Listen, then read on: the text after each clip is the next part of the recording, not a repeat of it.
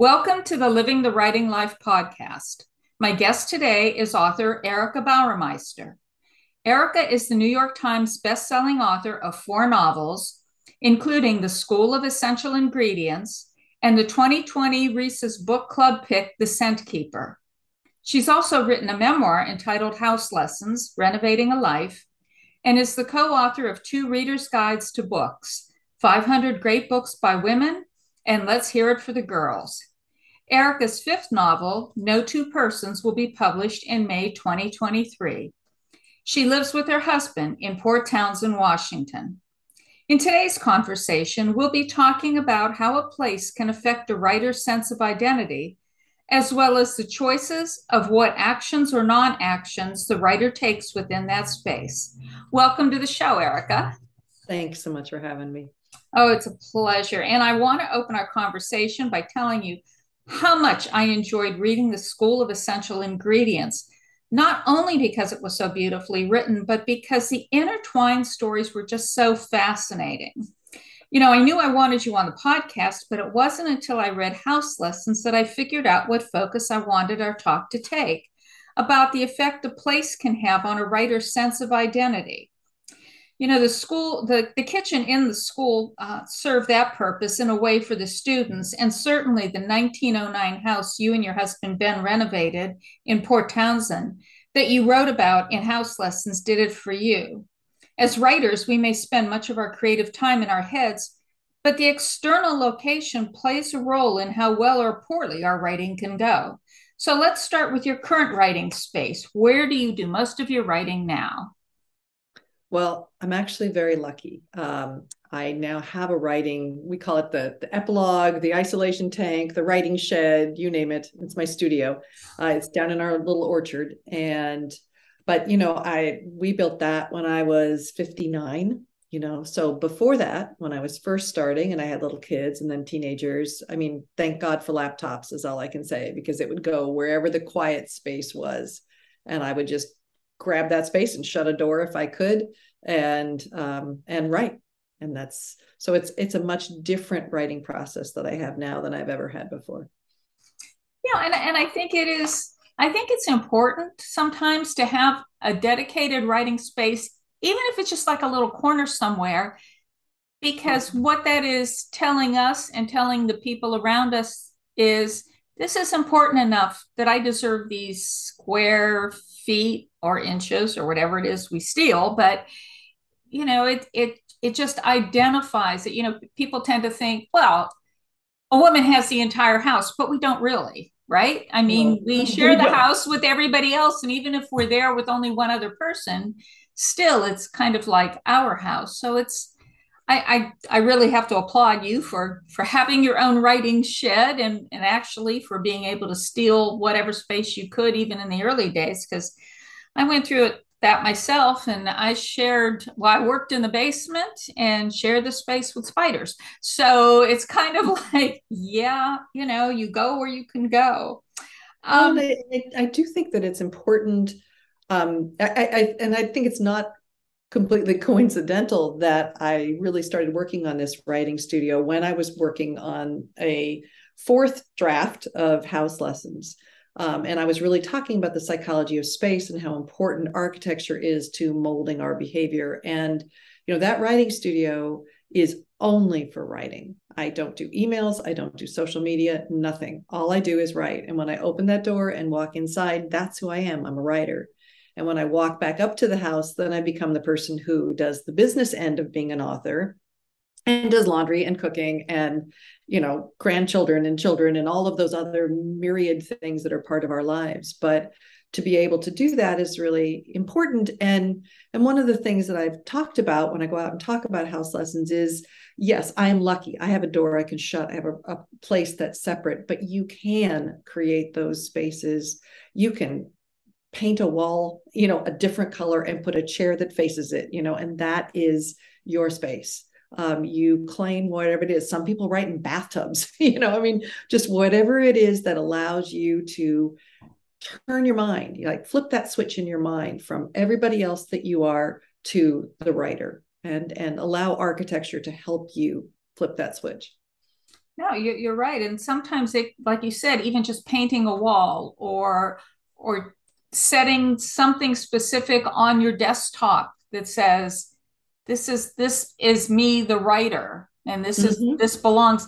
I mean it's it's as much a physical change as a mental change. Yes and one leads to the other. I mean i know uh, i know friends who light candles and as long as that candle is burning you're a writer. Or they put on headphones and there's music that they only listen to or a kind of tea that they only drink when they're writing. All of those kinds of it sounds manipulative but uh, but it is important. Those those cues remind us to switch gears. I wonder too if and and i don't mean to be sexist or anything but i wonder too if it isn't kind of harder for women especially if we're doing it in our home because there's all those other home things that would be calling to us. It's kind of like, well, I'm going to sit down and work on my novel, but there's that basket of clothes that needs folded, or there's the dishes, or oh, gee, do I have to turn the crock pot on now?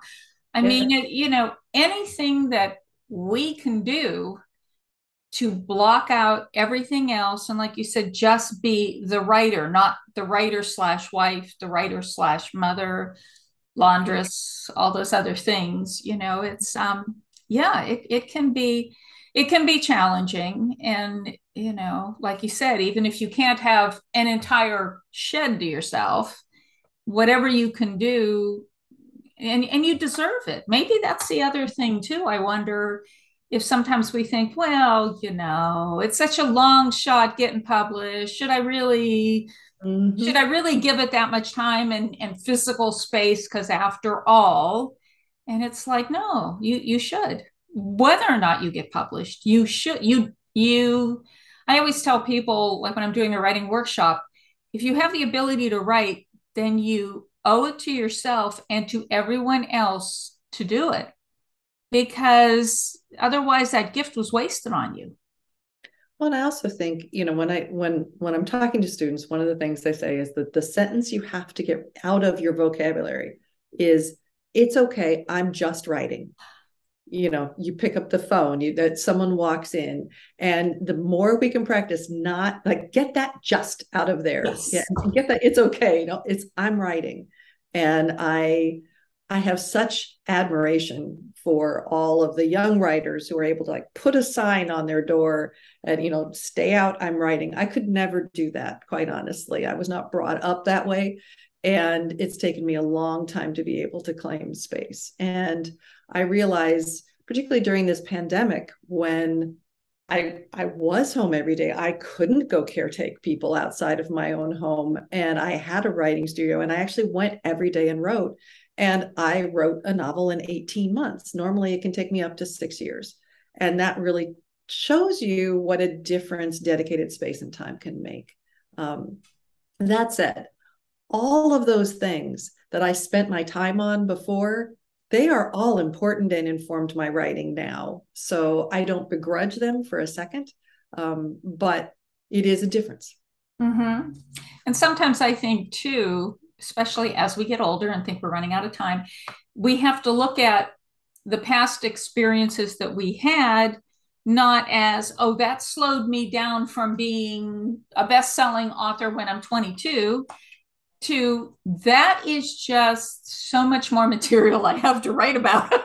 Yes, yes. whether or not our family is particularly thrilled with that idea. But yeah i mean it just it it's the experiences we had the emotions that we had you know everything the people that we interacted with then that at the time we were interacting with them. Like if you had somebody in the hospital and you ended up interacting with a family member of the patient in the bed next to you it's kind of like you know at the time you're not looking at them as as fodder for your future fiction you're looking them at them as one more person in a really sucky situation mm-hmm. but at the same time somewhere down the line, some little piece of that might become very useful when you are writing about a character who's maybe going through a similar situation. Yes. So exactly. nothing's ever wasted. It just sometimes it just takes longer to get to the point where we can use it, right?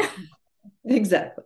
well, you know, in in house lessons, I, I I, like I said, I love the book. You you talk about your professional background. You were a copywriter. Later, you became a real estate agent But during the house renovation, um, you were the point person. You know, you were there on the job site, but you also did a lot of physical labor. You were tearing down walls, you know, cleaning up.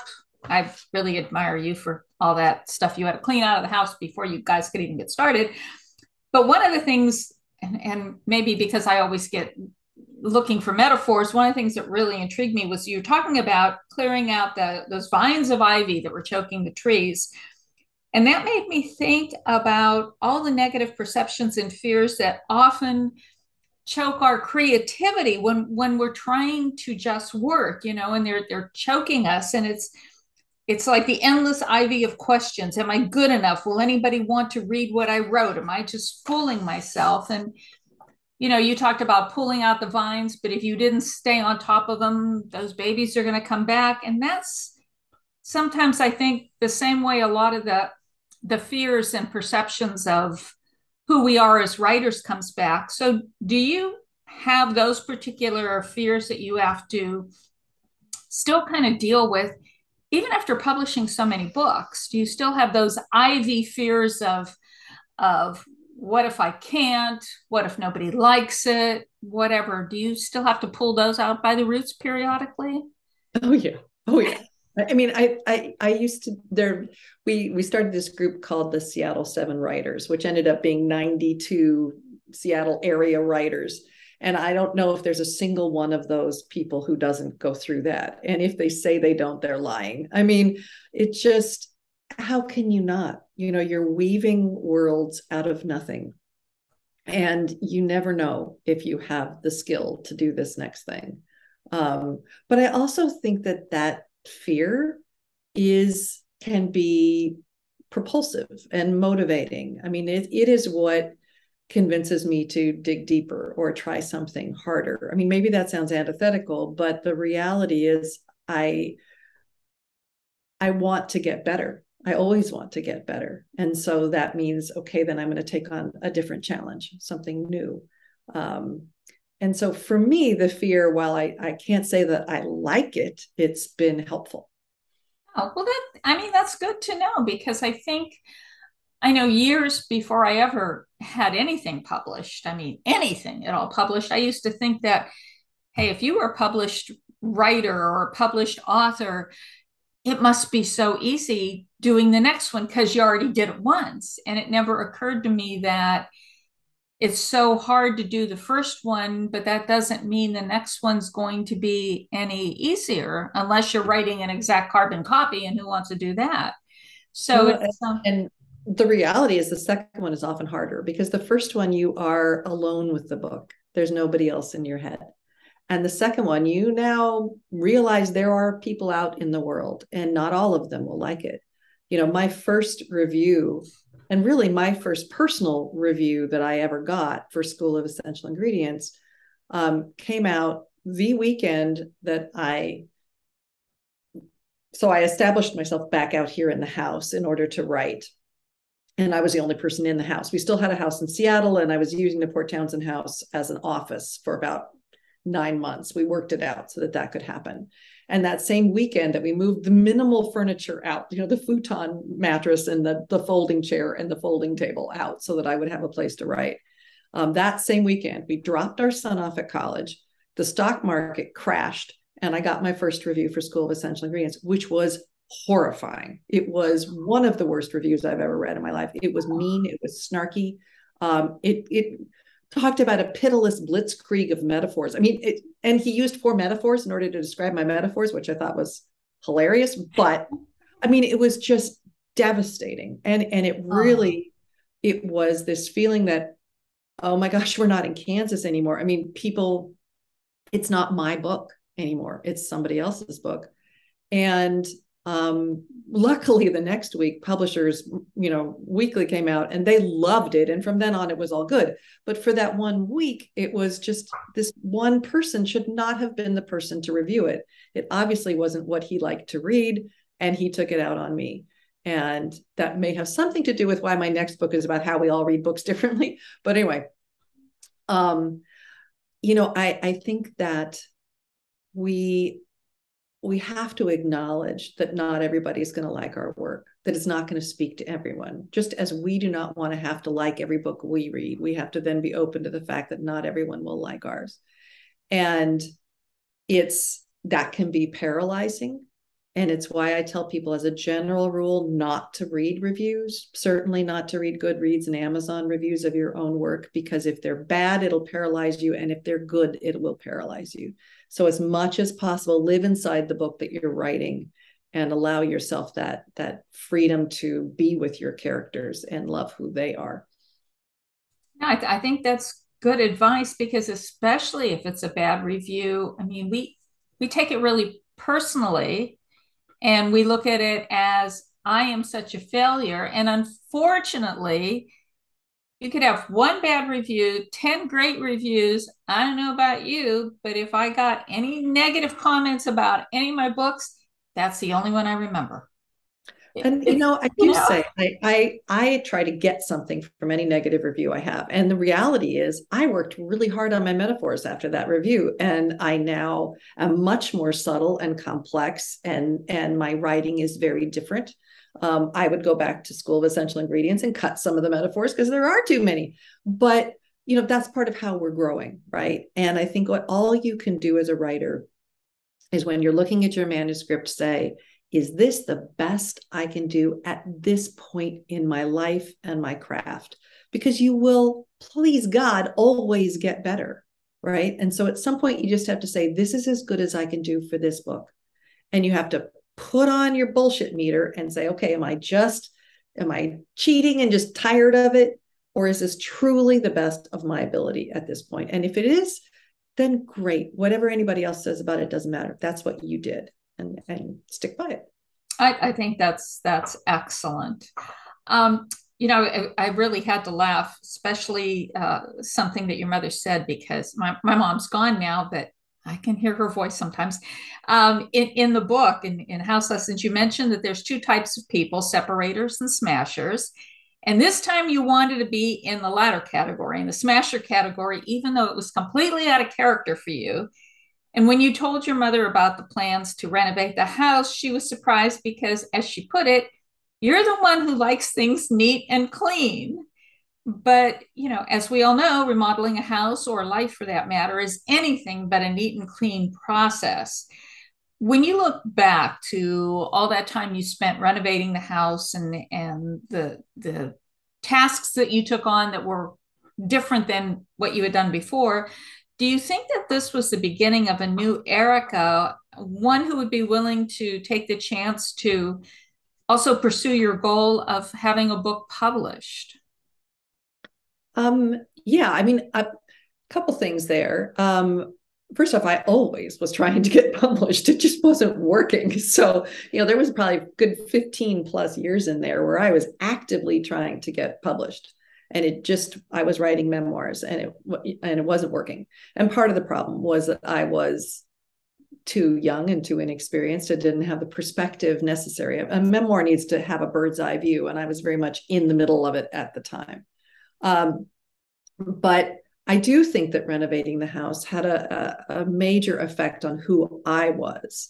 Um, and I think that there are these scripts that were handed as children and I think it was very helpful. I was the fourth of four daughters. It was very helpful that I was clean and neat and tidy and good, you know.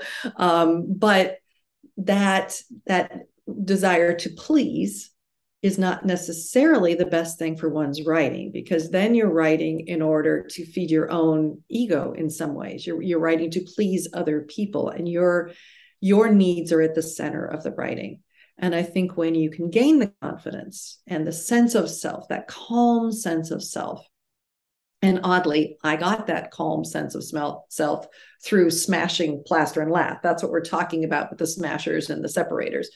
Um, but I, I got this sense of, of who I was. And once I had that, I felt less need to intrude myself into the process. And I think that's part of why my brain switched to fiction, where it became about the characters and not about me. And oddly enough, once I started writing fiction and it was published, I started getting letters from people saying, Oh, your writing is so personal. and I thought, oh, okay, so I'm personal when I lie. All right, that's great, you know. But I do think that that's important. I mean, as writers, we need to get ourselves out of the process, even in memoir. We need to remember that we're writing memoirs so that other people can learn something about themselves.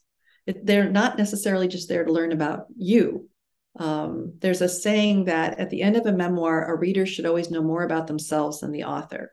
And I think that is critical to writing a really good memoir. Um, the first versions of House Lessons, it was all about us, right? I was still kind of in that that place, and I just thought everyone would find everything we did so exciting.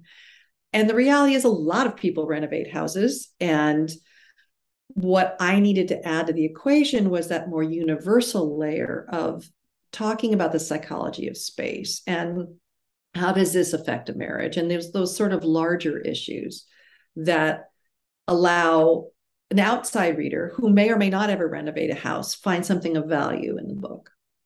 Oh yeah, because even, you know, whether you're renovating a house or you're simply trying to pick out wallpaper together, mm-hmm. it's still, you know, things start coming into play that who would have thought. But you sure. know, the other thing I really loved about the book because I've always been like this when I read something is you gave all this interesting back information. I mean, you quoted from these architectural. I mean, I found myself online going, "Can I get that book? I that books just sound so interesting. I never thought of that perspective."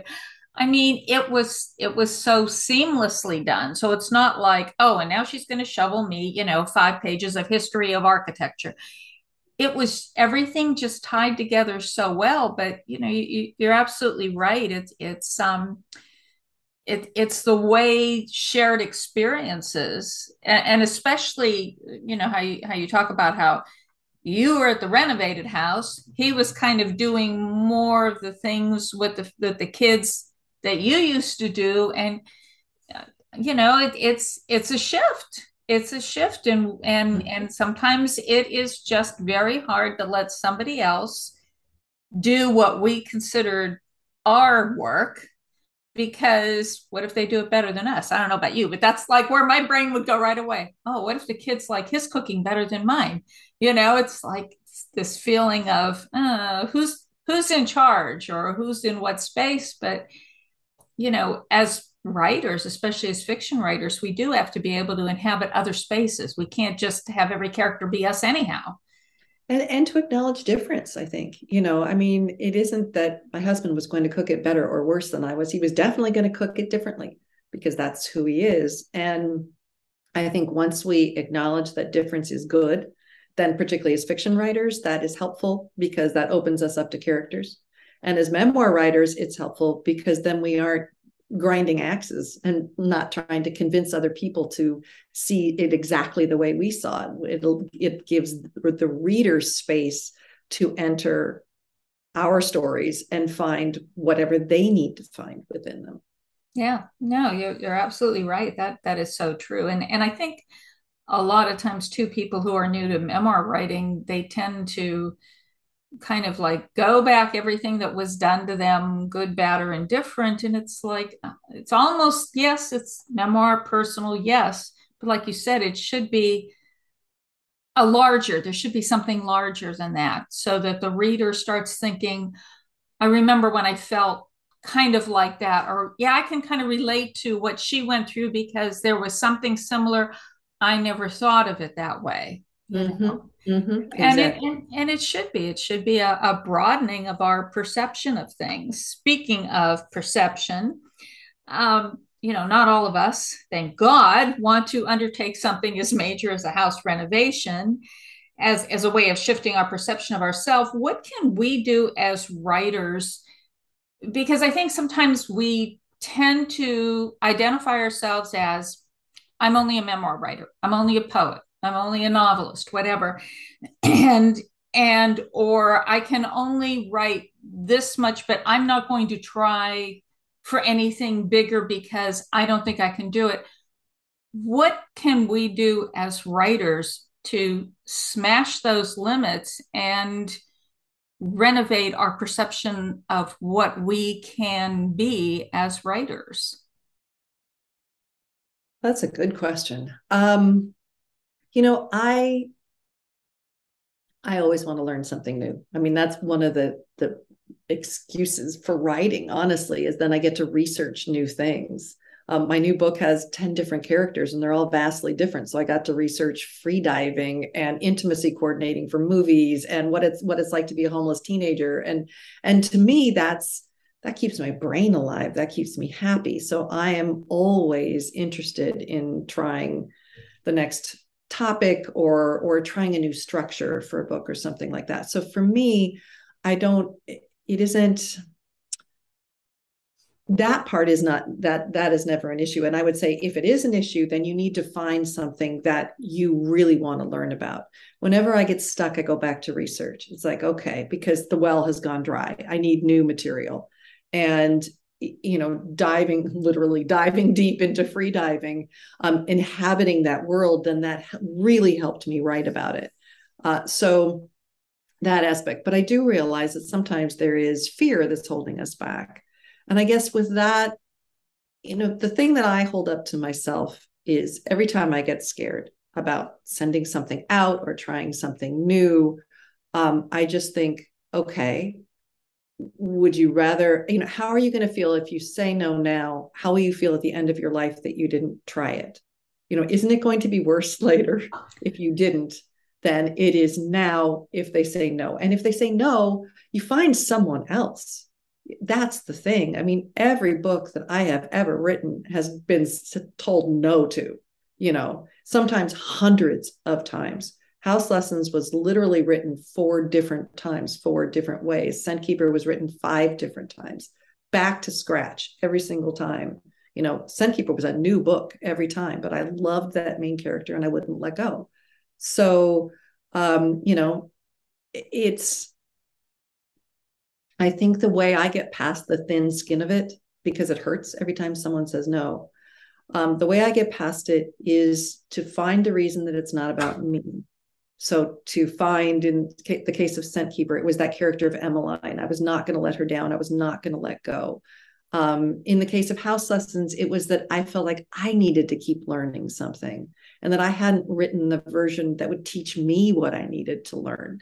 And so each time there had to be something besides my ego that was going to be the reason to keep going. Um, I'm a great believer in underdogs. I'm very, uh, you know, I'm, I'm, have a very maternal side. So if I can find the thing that I need to protect or back up, other than me, I'm going to do a whole lot better. Excellent. Um, you know that that made me think too. Um, in when you were talking about when you were working on the School of Essential Ingredients that you said you wrote that book um, only for yourself and yet that was the one that sold and you know i you read all these articles that say okay if you're going to write a book you should find out what's selling in the market and you write to write to fit that genre write to fit that category whatever it is. And so then so then you do it. It's like okay um, fantasy is selling right now. I'm going to write a fantasy novel because everybody wants it. So you write the fantasy novel even though it's not really your thing. And then it gets rejected. So then you're like well that didn't work terribly well and, and i wonder sometimes if i mean yes we should have goals obviously but i can't help thinking that it's a mistake especially for a new writer to have the goal of I'm going to get published. I'm going to get this piece published. And maybe the goal should just be I'm going to write this book because I'm interested in it. I want to see what's going to happen when I finish it in terms of how the characters end up. And I'm going to do the best I can. And then after that, if it sells, great, that's icing on the cake. But I mean, sometimes do you think we put too much emphasis on the getting published instead of writing the best thing, especially now when it's so easy to do self publishing? Yes, I absolutely think we do that. Um, I mean, the reality is you can't time that kind of thing. You know, a book can take you years to write, it might take you a year to sell if it sells. And then it will take a year or two to be produced. So that by the time you get it out there, whatever was you know, five years ago, vampires were hip or whatever. Well, they're not going to be now, you know. So, and and that that has been that has worked both in my favor and against. I mean, the first memoir I wrote was about being a young mother, and this was back in the late '80s, early '90s. Publishers said, "Oh, moms don't read." Well, we've proven that absolutely incorrect. But at the time, okay, my timing was bad. Then I wrote about living in Italy. Well, Under the Tuscan Sun had just come out. So everyone was writing about Italy. And no, you couldn't sell that book to save your soul. So then I wrote about houses, and it just wasn't that good of a book the first time. So that didn't work either. Um, and then I switched to School of Essential Ingredients. And the reason I did that, switched to writing that book, was after renovating the house out in Port Townsend. I knew that I loved doing that work, but physically I just didn't want to sledgehammer another house. And and so I thought, okay, well, what if I do houses for money and write for free? What if I just flip the equation, take my ego out of it yet again, uh, ignore the fact that I have a PhD in literature and write for free and do houses for money? And I loved doing real estate. It, it's there's a very practical, organized part of my mind that loved doing that. It taught me to market, which I had never been good at, and has been incredibly helpful now that I'm an actual author. And and then I wrote this book, which was fiction, which I never thought I would write, and I did it because I loved it because I loved those characters. I just I had this idea, it fell in my head, and I followed it. It took me six years and by that point, when I started it, food wasn't a big deal. By the time I was going to market six years later, by golly, it was. And so then my timing worked in my favor. And I lucked into finding, you know, there was someone in the agency I sent it to. It was not the agent I sent it to, it was their assistant. That person fell in love with it and advocated, and that's why it got published. So, you know, you can't, that's the other part of it is you can write this whole beautiful book and it's going to unfortunately so much will depend on who reads it at what point in their day you know? You can be smart and not send a fantasy novel to a historical fiction agent. That's your first step. But you can't control what that agent ate for lunch or whether or not they had a fight with their husband or anything. And so i you know i'm sorry because that makes it sound like it's a total crapshoot but in some ways it is and that's where the little miracles happen you know one of the things that that you did bring up in the book too was when after your kids left your husband and you were empty nesters you moved back to the, the house in port townsend and ultimately you created or had built a writing shed. You had a that was going to be your writing place you know and it's like you know the rest of us are thinking wow i wish we had a writing shed sometimes. I wish we had a door with a lock you know whatever. But as wonderful as that sounds, did it ever also give you a sense of, okay, now I have this lovely writing shed that all I'm going to do in here is write, and everything is perfect. I have it exactly the way I want. Did you ever worry that that was almost like such um the expectation was almost so overwhelming that some days it was hard to live up to the writing shed? Mm. Um, you know, it's interesting because because of the kind of writing I do, which is about what many would consider unimportant things, right? I look at the really small things and I make them bigger. Um, my husband likes to say, I write books where nothing happens and everything happens. And because of that, I am not following a plot line per se, some big action packed, this happens next plot line. Almost all the work that I do is either interconnected essays or interconnected stories. And within those stories, it's more like pen and ink sketches. They're very light and they almost always are completely dependent on a revelation or two or three that a person has within a set period of time. I don't always know what that re- revelation is. I never have. The joy of it is getting a character in my mind and following them where they lead. But the downside of that is you don't always know where it's going to go. And there are times where I have been sitting any number of places and I am stuck because I don't know what's supposed to happen. And I learned a long time ago that that that old adage about keep your butt in the chair until you write 2000 words yeah, that's about as helpful as saying you should write drunk for me because no, for me, that is not what should happen. And even though I have that lovely writing studio, if I force myself to stay there and write, um, I will write myself into a corner and it will take me weeks to get out of it. And so I have learned that you you walk out you take a walk you do the laundry you do you know all those things that we think get in the way also are these repetitive physical activities that allow the back of our minds to process what it is that we are writing about and so i i don't it doesn't feel like pressure. It feels like the most marvelous place in the world i could go. Um, and it's the place where i am probably most me.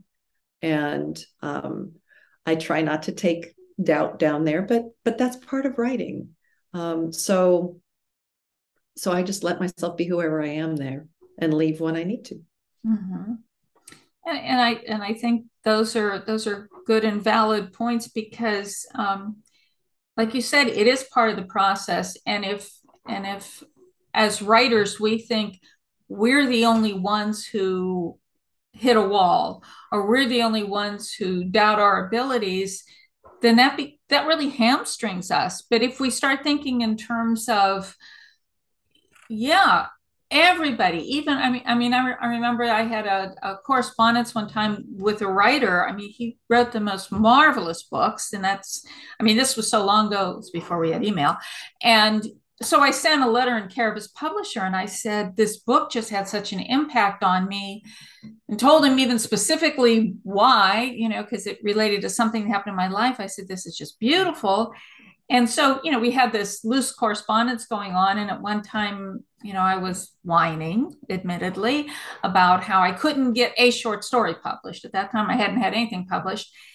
And I said, you know what, I'm never going to succeed. And, you know, so tell me what you're working on now you know how how soon can i have a new book from you coming out and and he goes and he, he wrote me back he goes don't hold your breath because nobody's nobody not my even my agent thinks i'm going to be able to do it and i don't think i'm going to be able to do it and that just knocked me for a loop because i'm thinking oh my god you write so wonderfully i've read all your other books Mm-hmm. What do you mean you're having a problem? You know, it's like you're just perfect.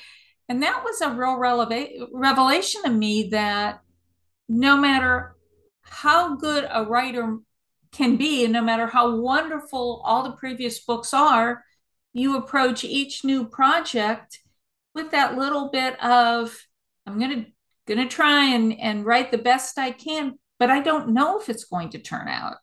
You mm-hmm. know and and when i realized that i thought okay so it's not a reflection of your inability. That's just part of being a writer. And that that was just that was an amazing you know eye opening mind opening thing for me is like okay just because you you doubt your ability doesn't mean you're a failure no and and you know all three of those early memoirs that i wrote that weren't published um, those were my teachers you know, they taught me the craft of writing.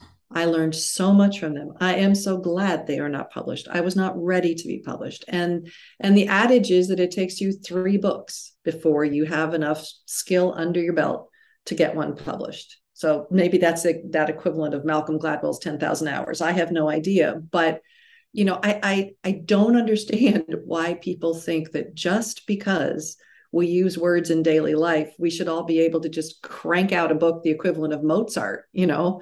Um, it, you it requires training and practice and a lot of time. Now that said the flip side of that is that i talk to a lot of students who say oh i'm not really a writer you know because i haven't been published. I'm a writer but i'm not really a writer. And and i just you know i'm sorry i'm going to call bullshit on that one because here's the thing you are a writer because of how you see the world. You are a writer because when you go to the airport, you are looking at the stories between everybody at that baggage claim. You know, you you're my husband's off looking for the luggage. I'm going, whoa, look at the interaction between that mother and child or that husband and wife. And I'm thinking about, oh, why? And I'm not thinking necessarily about turning into a book. I'm just curious, right? And and I see how the, the light is hitting the tree out in front of my window right now. And how would I describe that? You know, and And I am a writer because of how I see the world, not because of whether or not anybody reads my words or pays money for them. And, you know, I always compare it to being a mother. And no one has ever paid me a dime for being a mother, but I am a mother in my bones. And it's very similar. Um, it is it is who we are. And to say that we are not that person because someone is not giving us money for it uh, is a mistake. I think it, it belittles us and it belittles the work. And I think we need to stop doing that. Along with the, it's just writing. It, it, you have to get rid of the I'm not really a writer. Those two lines have to come out of our vocabularies. Yeah, you're you're absolutely right. I mean that that that is so true because it's not helping you any. If you have that perception, then that's going to hold you back from from trying to trying to get someone to accept your work or even hold you back from actually writing it because you keep thinking why am i doing this i'm not really a writer i shouldn't be spending any time on it yada yada yada and it just goes downhill from there mm-hmm. and you know here's the thing i mean all that kind of avoidance, all of those kind of excuses that we're setting up for ourselves. Well, of course. I mean, we're basically taking our souls and putting them out there for other people to comment on. And that is a terrifying thing. Um, and, you know, it's why when students say, Should I be a writer? I always say, Well, can you not? Because if you can not, then go do something else. Um, but if you can't not, then you're going to keep going because you won't have any choice. I mean, I, I I couldn't stop writing if you, you know, I, there's no way. I will always, even if it's just in in my brain, even if it's only at two o'clock in the morning when it's just, you know, me in the dark and I got nothing else to think about, so I make up a character. I will always be writing. Yeah, no, I I understand that. It's it's like you know sometimes then somebody's interviewing me and well, when did you decide you wanted to be a writer? And I'm like, I I never decided to be a writer. I mean, when I was growing up, I'm, I'm older than you. When I was growing up, you know, we didn't have all those forms of entertainment, right? You had your mm. Saturday morning cartoons, and the rest of the time you were told go outside and play, which meant go outside and make something up. You had a sandbox, you had your bike, you had the few essentials of childhood, but for the most part, you were out there making things up. And and you know, you made things up and then it was like, oh, that's interesting. Let me write that down. I mean, it was just the, the times in my life, and I'm sure you went through them too, where something so big was going on that you just couldn't write. Okay. You, you just, whatever was going on. Those were horrible times because I was always afraid that after I went through whatever crisis was happening and would try to make stuff up again, that it would be gone.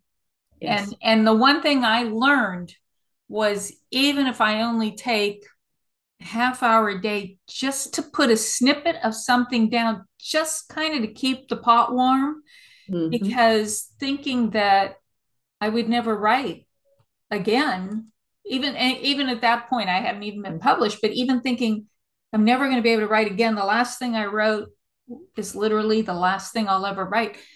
That was so devastating because I didn't know who I would be if I wasn't a writer. Yes.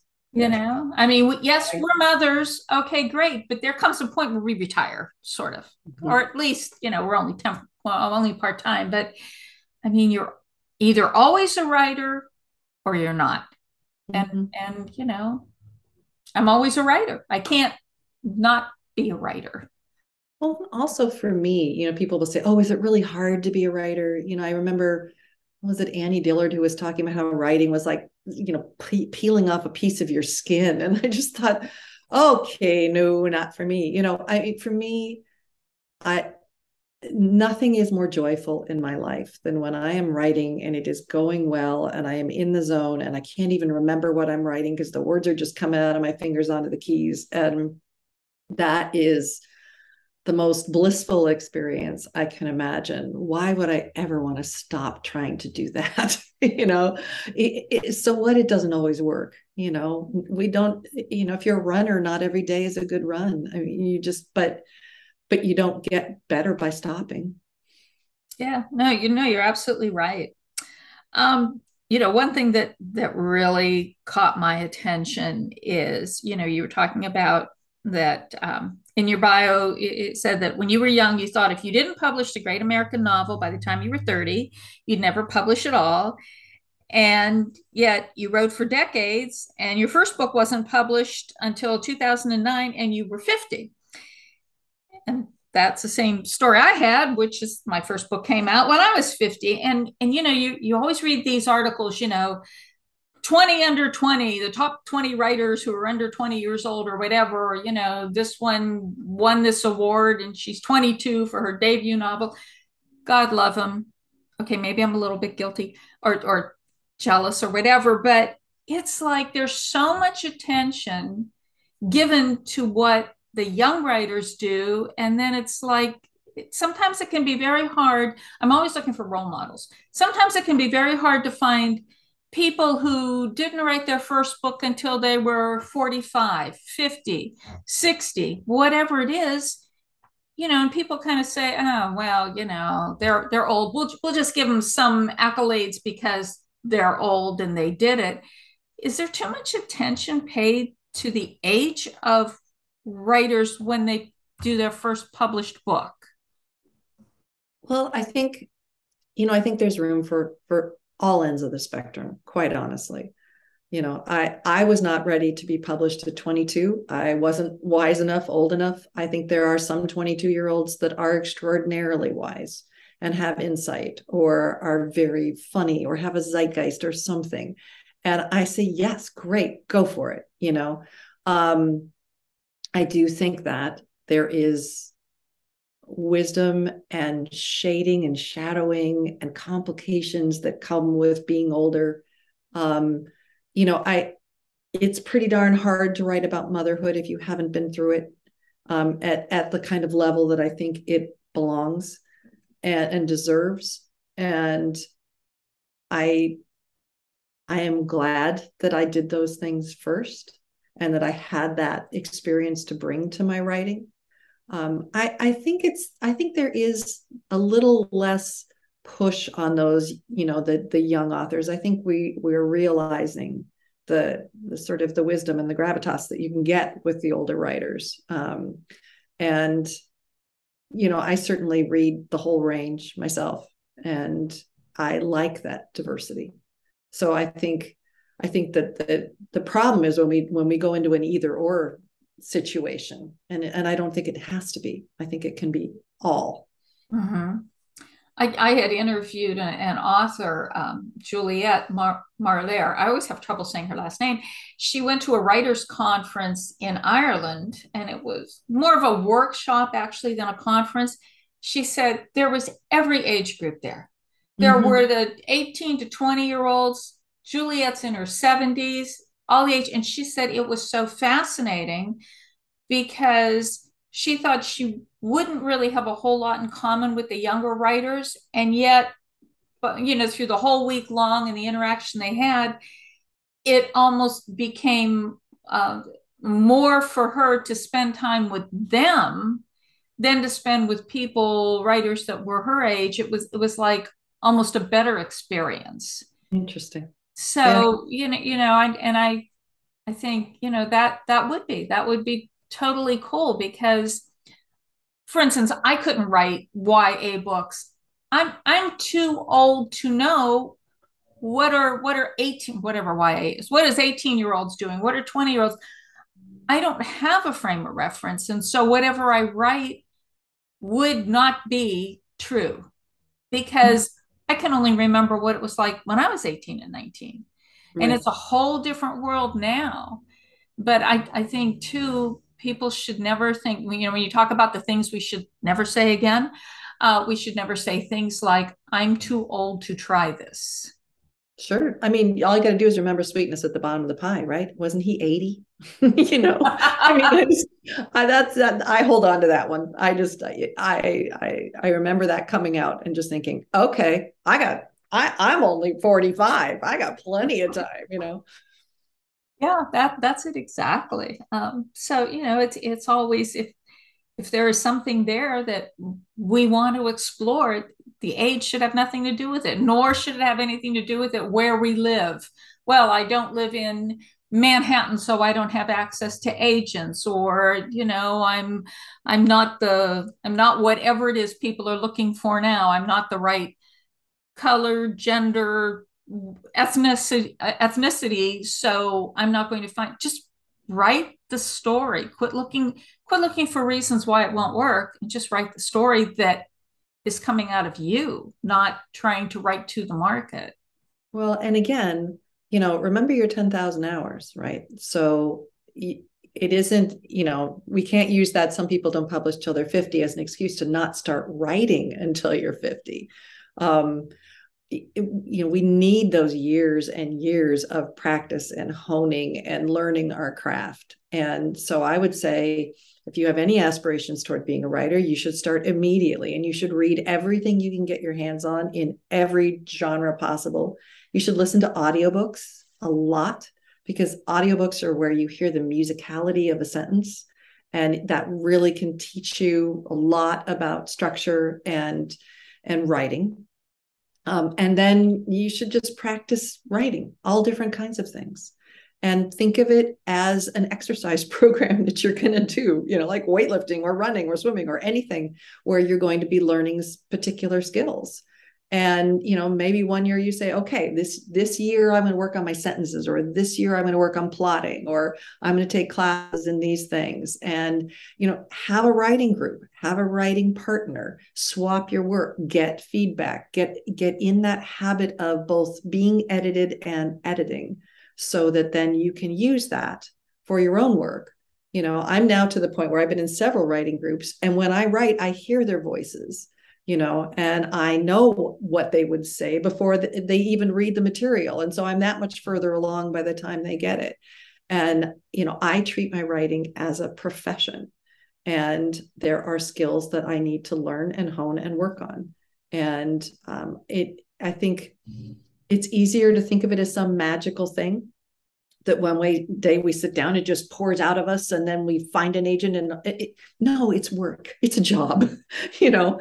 And it's a great job. It doesn't necessarily pay well or almost ever but um, but there are so many things that we learn about the world and ourselves and our craft when we're doing it that you know that in itself is payment and and I, I like what you just said about you know focus on either pick something that you're, you're going to focus on plot whatever take classes now I, I i think that is so true because yes we should always be improving as writers but you know we can't improve in a vacuum. We need no.